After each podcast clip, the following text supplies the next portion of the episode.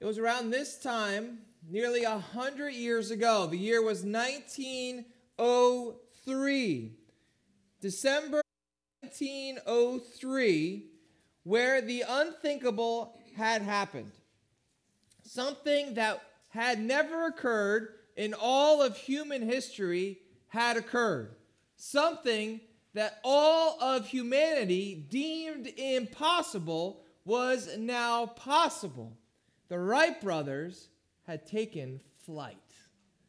1903, December, the Wright brothers were successful in getting their quote unquote flying machine off the ground. Before it was an airplane, it was a flying machine. The Wright brothers accomplished something utterly unthinkable. And they were so thrilled and so overjoyed that they sent a telegraph to their sister Katharine with this message. This is what the Wright brothers, who after they had accomplished flight, they wrote this telegram to their sister Katharine and said this We have actually flown 120 feet! Exclamation point. We will be home for Christmas. So Katharine takes this telegraph and she's so excited. She goes to the local newspaper, the local news publisher, the editor, and hands the telegraph. And the publisher looks at the telegraph and says, Oh, how nice! The Wright brothers will be home for Christmas. All the while, completely missing that we, humanity, we who could walk on ground, we who could swim in the water, but can never fly through the skies, he heard that they just took flight and missed it entirely.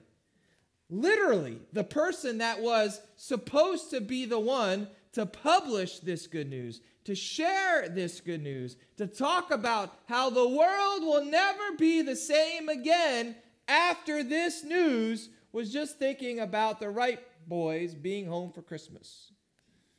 Now, that's not a bad thing. But I thought as I read that, I'm like, that is a perfect analogy, not for what happened 100 years ago, but what can happen today. Is that we can get so used to and accustomed to hearing the best news ever published the gospel of Jesus Christ that when we hear the Christmas story, we lose our awe and we lose our wonder that God, who is infinite, became finite, that God became man and dwelt among us. It's almost too much for us to comprehend. I mean, think of it. When's the last time you were outside at night and there was a clear sky and you looked up to the starry expanse and you just felt simultaneously small, but also in awe of the size and the bigness of the universe.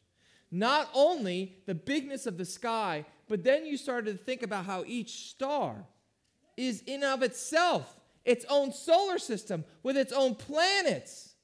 My goodness, to think that the creator of all of this became a little, fragile, tiny baby. It should fill us with awe and wonder. We can absolutely, like that newspaper editor, miss the point, forget the point. Think that this is just only about traditions and about presents and about family. All those things are good in their proper place. Oh, but there's something even better. There's something even more wonderful that should lead us to awe and wonder.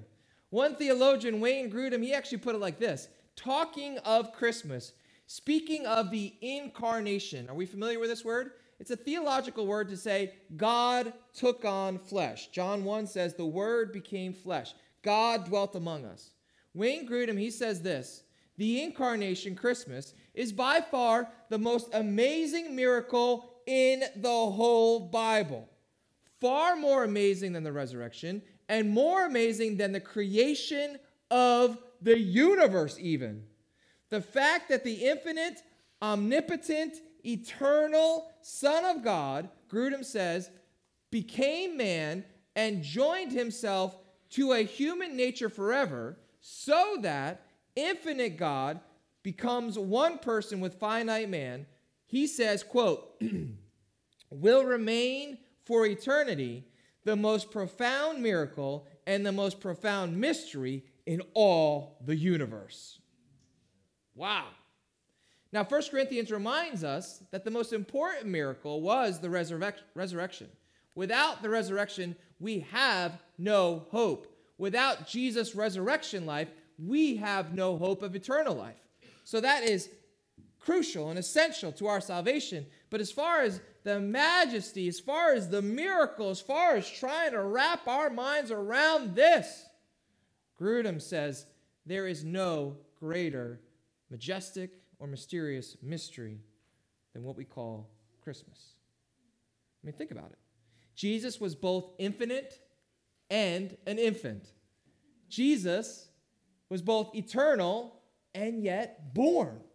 Jesus was both supporting a universe and yet needed the arms of a young mother to carry him around.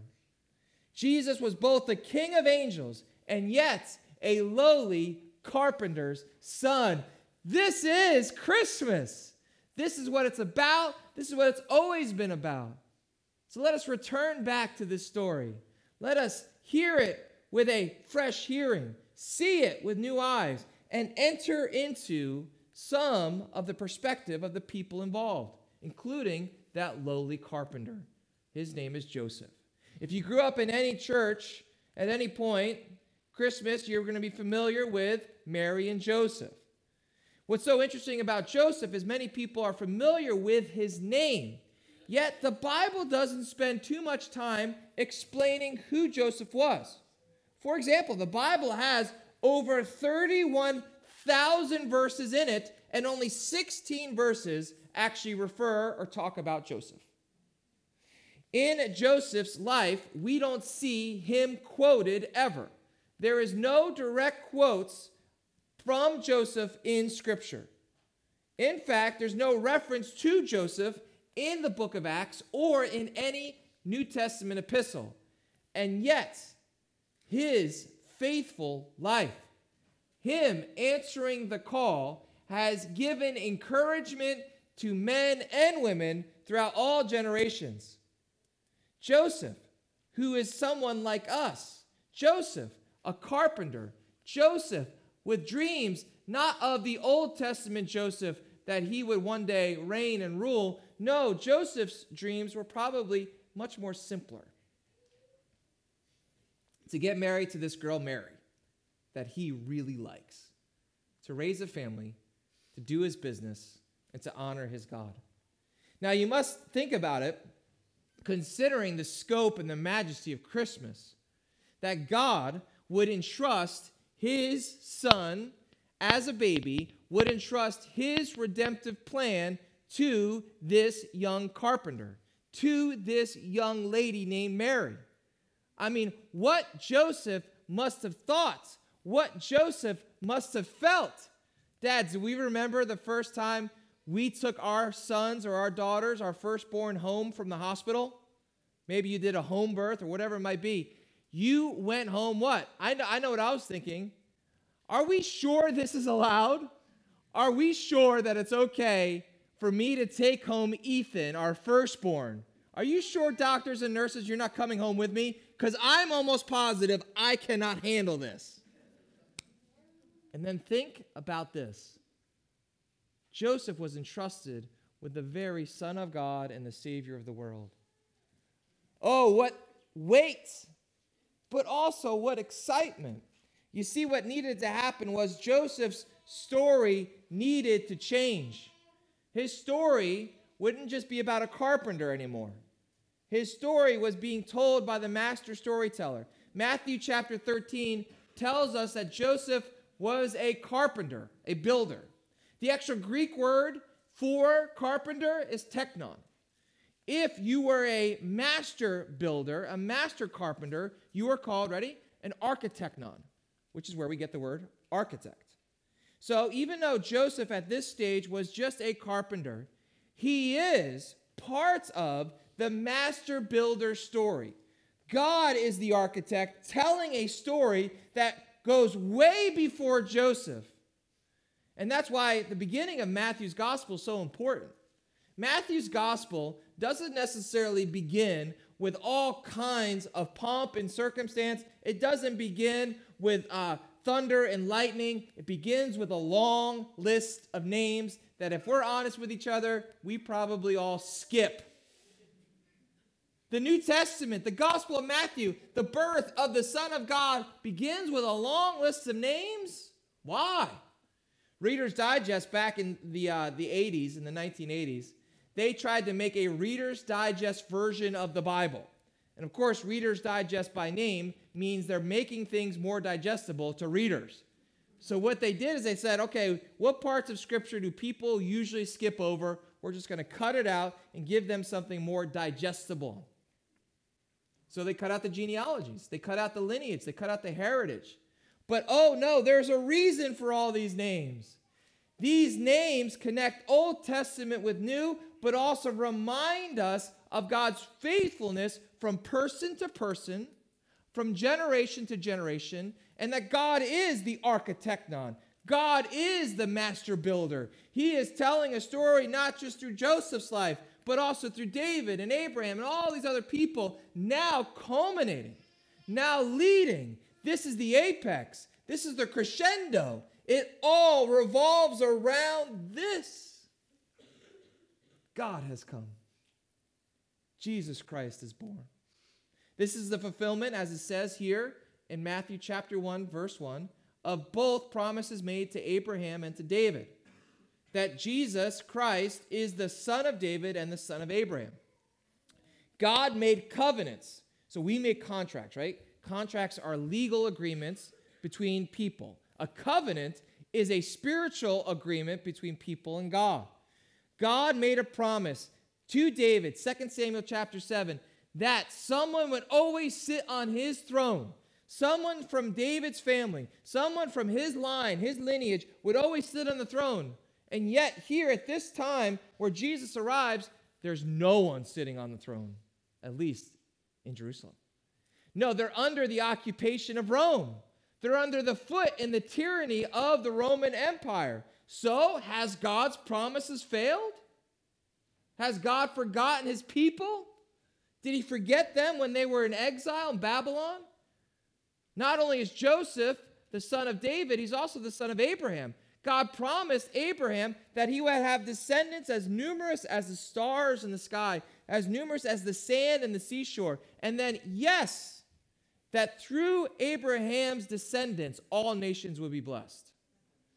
That has come to fruition in a secondary fashion, but you want to know what the primary fulfillment of that promise is?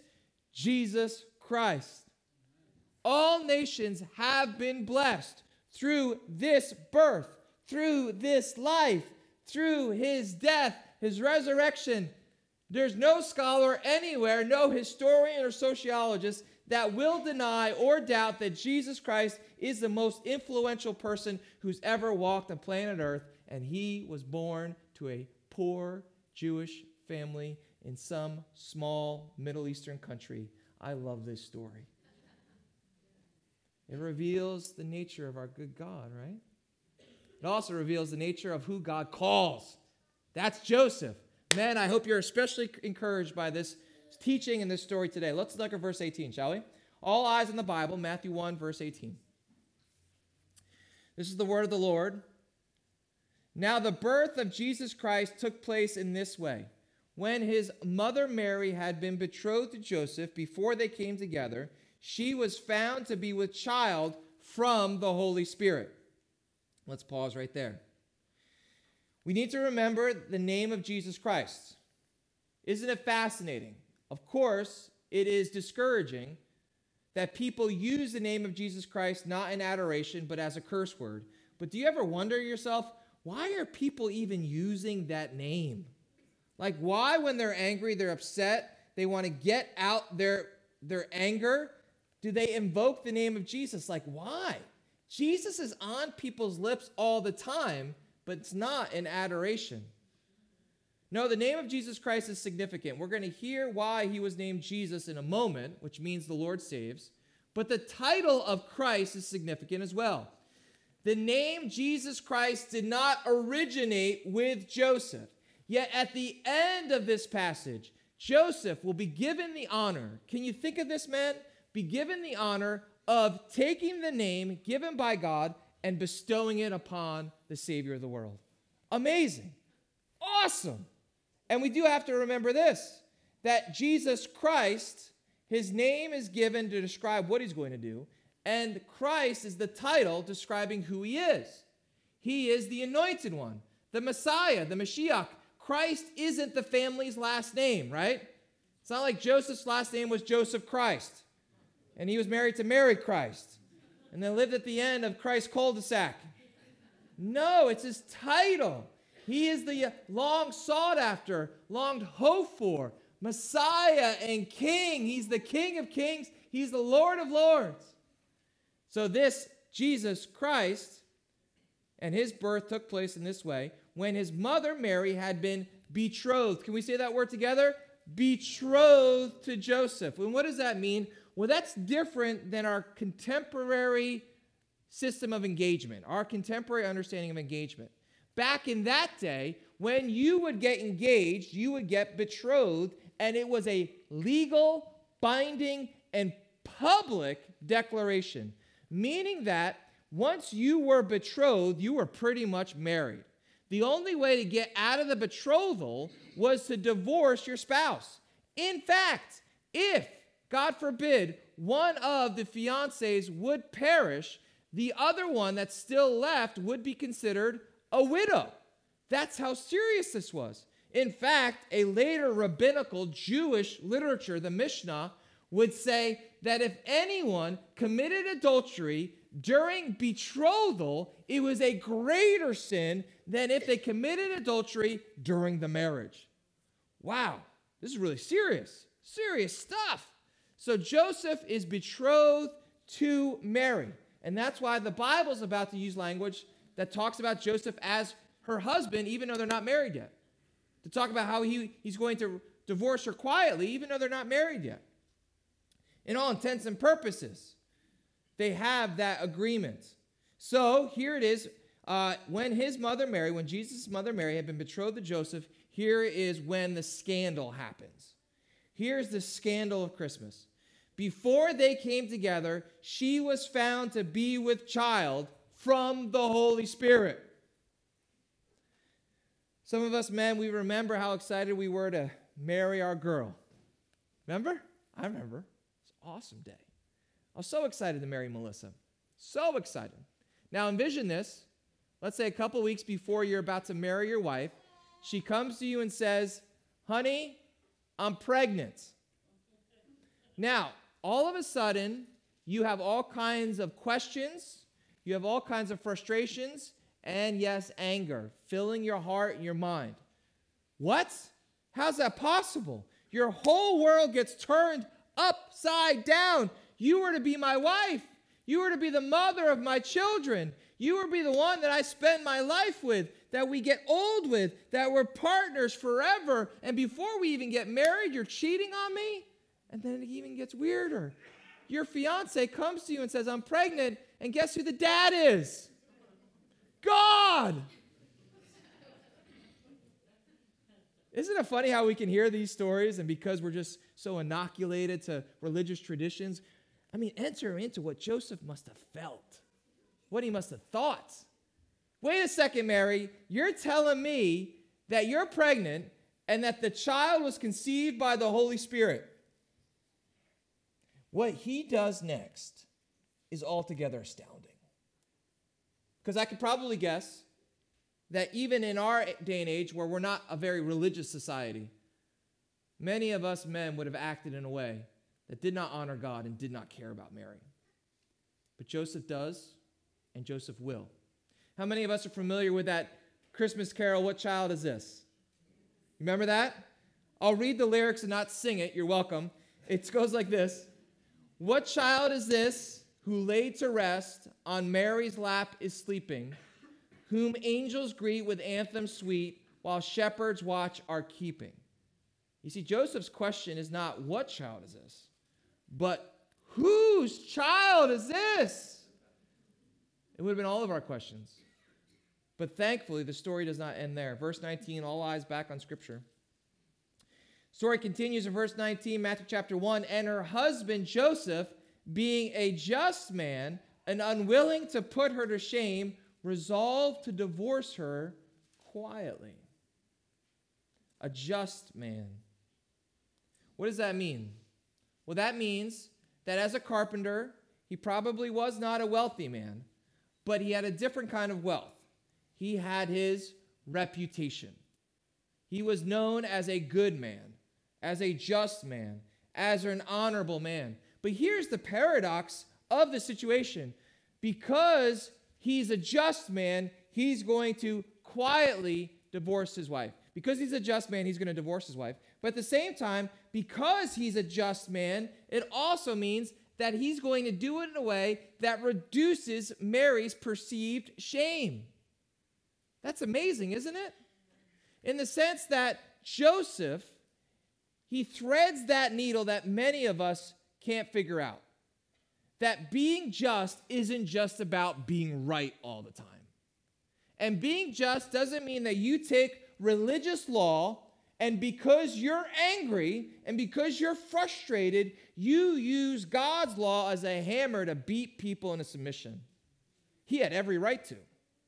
He could point a text from the Old Testament, right? But what he does, God says, no, he's a just man. So he was going to do what he should have done, but he didn't want extra shame on Mary. I genuinely think, folks, he really loved Mary. I genuinely think he loved his fiance and future bride. So he's a just man, he's a good man. And that's why I think Joseph is a good example of what it means to be a just man. Jesus, even when he called Matthew, the author of this gospel, Matthew, who was a reviled tax collector. Matthew, you can read about in Matthew chapter 9. Jesus is hanging out with tax collectors and sinners, and the religious establishment is losing their minds. How can you claim to be holy, Jesus, and spend time with these awful, terrible people? And then Jesus says this Jesus describes, I think, Joseph's heart right now. He says this in Matthew chapter 9, verse 13 I desire mercy and not sacrifice for I came not to call the righteous, but sinners. Meaning that Joseph understood this that yes, he's a just man, but the only reason he can stand in God's presence is because of his mercy. He was a just man, but because he knew he needed God's mercy, he was able to extend that mercy to Mary. This is very, very important. Ready? We're going to get to it in a couple minutes too, but I want to say it now. A lot of us guys, if I can speak to the men real quick, a lot of us guys, we haven't sinned publicly, we haven't sinned spectacularly. We're good men, honest men, hardworking men that are doing the best we can. But don't ever think for a minute if we haven't had to experience the shame of addiction, the shame of a public failing, that we need God's grace any less. We need God's grace not only on our worst day, but our best day. Not only do we need God's grace for our, our bad deeds, we need God's grace even for our good deeds. There's always a little bit of us in everything we do, always a little bit of selfishness, always a little bit of stubbornness, always trying to manipulate the circumstances, even if people are impressed by our lifestyle. Joseph understood what it meant to be just. Obey God's law, obey God's word, and yet have a heart full of mercy. Verse 20 says this. Verse 20, the story continues, but as he considered these things, behold, friends, whenever you hear behold, it's less about direction and it's more about devotion. It means pay attention, something awesome's about to go down. Behold, an angel of the Lord appeared to him in a dream, saying, Joseph, son of David, do not fear. Friends, let's read that together. Ready? Joseph, son of David, what? It's very important. Keep going. Amen. Do not fear to take Mary as your wife, for that which is conceived in her is from the Holy Spirit. She will bear a son, and you shall call his name Jesus, for he will save his people from their sins. We could pause right there. There it is. There's the point of Christmas. There's the reason of the season. That's the why of the miracle. God had entered into our world, our flesh, so that through Christ's life and Christ's death, we can be forgiven. Jesus has taken our penalty, He has paid the price so that we could be restored. We could be reconciled with God. That's what it is. Now, there's other churches and traditions that will focus more on perhaps the mercy ministry, the justice aspect. That's a good thing, right? But that's not the primary thing. There will be other churches that focus on um, perhaps more uh, practical living, right? Like the Bible is God's path for you to live a, a good life or a happy life or whatever it may be. All these other variations of the gospel can be implications of it, but here is what is primary that Jesus Christ came so we could be forgiven. Not only we, but Joseph could be forgiven of his sins. Someone once put it like this if our greatest need had been information, God would have sent us an educator. If our greatest need had been technology, God would have sent us a scientist. If our greatest need had been money, God would have sent us an economist. If our greatest need had been fun, God would have sent us an entertainer. But our greatest need was forgiveness, so God sent us a Savior and his name is Jesus Christ. J.I. Packer puts it like this, friends. He says, The Christian message is that there is hope for ruined humanity, hope of pardon, hope of peace with God, and yes, hope of eternal glory. Let us keep the main thing, the main thing. Joseph hears this in a dream. You see that there's not only the Joseph that was a dreamer in the Old Testament, now there's the Joseph that's a dreamer in the New Testament. Whereas the Old Testament Joseph dreamt of being served and reigning, this Joseph, he had a certain dream for his life that was getting turned upside down. And a lot of us can relate to this. A lot of men can relate to this. We had a certain plan for our lives. We were going to do this, achieve that, marry this person, we're going to accumulate all this stuff, and then what? And then what? and then Jesus happened. And then all of a sudden we realized, all right, the story that we wanted to write in our lives might have been a good story, but God's got a better one. He doesn't want to just have you enjoy his good creation for 70, 80, 90 years, however long it may be. No, you are here for a reason and a purpose to be a herald of hope. That there's hope for humanity. So Joseph's story got rewritten. He was a man who had to lay down his hopes, his dreams, and to not be afraid. The angel says the most repeated commandment in all the Bible do not fear. Let's say it again together.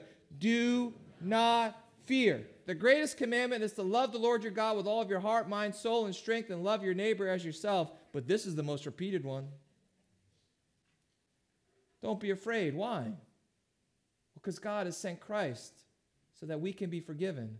But not only that, as we're going to see in a second, God has sent Christ, Emmanuel, so we'll know God is with us. Don't be afraid. Now, what did Joseph have to fear? Joseph had a lot to fear. Not only fear as far as how this new revelation would change his life, change his hopes, change his dreams, but listen, friends, this is so important. What did Joseph have? He's a young man he probably wasn't wealthy. He only had his reputation. The angel is saying, Do not be afraid to take Mary in. Why? Because when you take her in, there goes both of your reputations. He was willing to let his reputation as a just man fall down, be tainted. He was willing to let the world perceive of him in a shameful way to be faithful to his God and to his wife and to his mission in this life. Oh, that God would raise up more Josephs, right? Josephs that wouldn't just talk about Jesus at church, but Josephs that would be heralds of hope outside of church and would say, Yeah, the world's not going to get it. The world's not going to understand it. The world has never understood it. But I, in the short amount of time I have in this life, I am going to be a herald of hope and I am going to, willing to allow the reputation of the world to be less on me as long as I am honoring God with my life. So the story continues here in verse 22. Chapter concludes All this took place to fulfill what the Lord had spoken by the prophet Behold, the virgin shall conceive and bear a son, and they shall call his name Emmanuel, which means God with us. And when Joseph woke from sleep, he did as the angel of the Lord commanded him. He took his wife but knew her not until she had given birth to a son, and he called his name Jesus. William Barclay put it like this Jesus' coming is the final and unanswerable proof that God cares. More than how much money you got in the bank, more than how much prestige you get from your peers, more than how much success in your career, more than how much health you have or how happy your marriage is, this is the proof that God cares for you. So, friends, in Matthew chapter 1, we see Joseph take this responsibility on. Be obedient to God, come what may, no matter the cost. Joseph is willing to take this child and to wrap him in swaddling cloth and lay him in a manger. And then when we come to the end of the Gospel of Matthew, Matthew 27, you know what happens? Joseph's no longer in the picture. But God raises up another Joseph, Joseph of Arimathea. Whereas the Joseph of Matthew 1 was a poorer man and he laid down Jesus in the manger and swaddling cloth, Joseph of Arimathea would take the broken Savior, the crucified Christ, and wrap him in linen and lay his body in the manger. We are not the only Joseph. God will raise up other men to be proclaimers and heralds of this hope. So, in the end, friends, both Joseph and Joseph of Arimathea understood this that today the manger is empty. Today the cross is empty. Today the tomb is empty. But the throne of heaven is occupied for eternity by Jesus Christ, our King. Does he reign in your heart? Are we willing to let the world's approval fall so we can be just and justified in God's sight? Let's pray.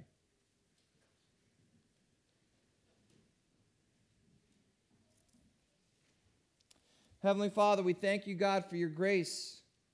We thank you for Christ, his coming, his teaching, his power, his miracles his cross, and his victory. As now, Lord, we turn our gaze to the table, what we really want to focus on is the cross. The bread and the cup are but signs and symbols, a memorial to point us to the greatest destination, the ultimate reality, who is Christ crucified, he who died for our sins and can forgive us so if that's you this morning, friend, if you know you're not right with God, before you come to the table, come to Jesus. Surrender, believe, hope. Allow Him to forgive you all your sin, every sin, past, present, and future. He can do it. He will do it. If you cry out to faith in Him right now. If you need words to pray, pray this simple prayer with me. The prayer is simply a guide. What matters most is your faith in Christ. Heavenly Father, I ask for your forgiveness and grace now because I have sinned and am a sinner. Please fill me with your spirit. Grant me the courage, like Joseph, to follow you. Help me to be a herald of your hope this Christmas. We pray this in Christ's good name. Amen. 1 Corinthians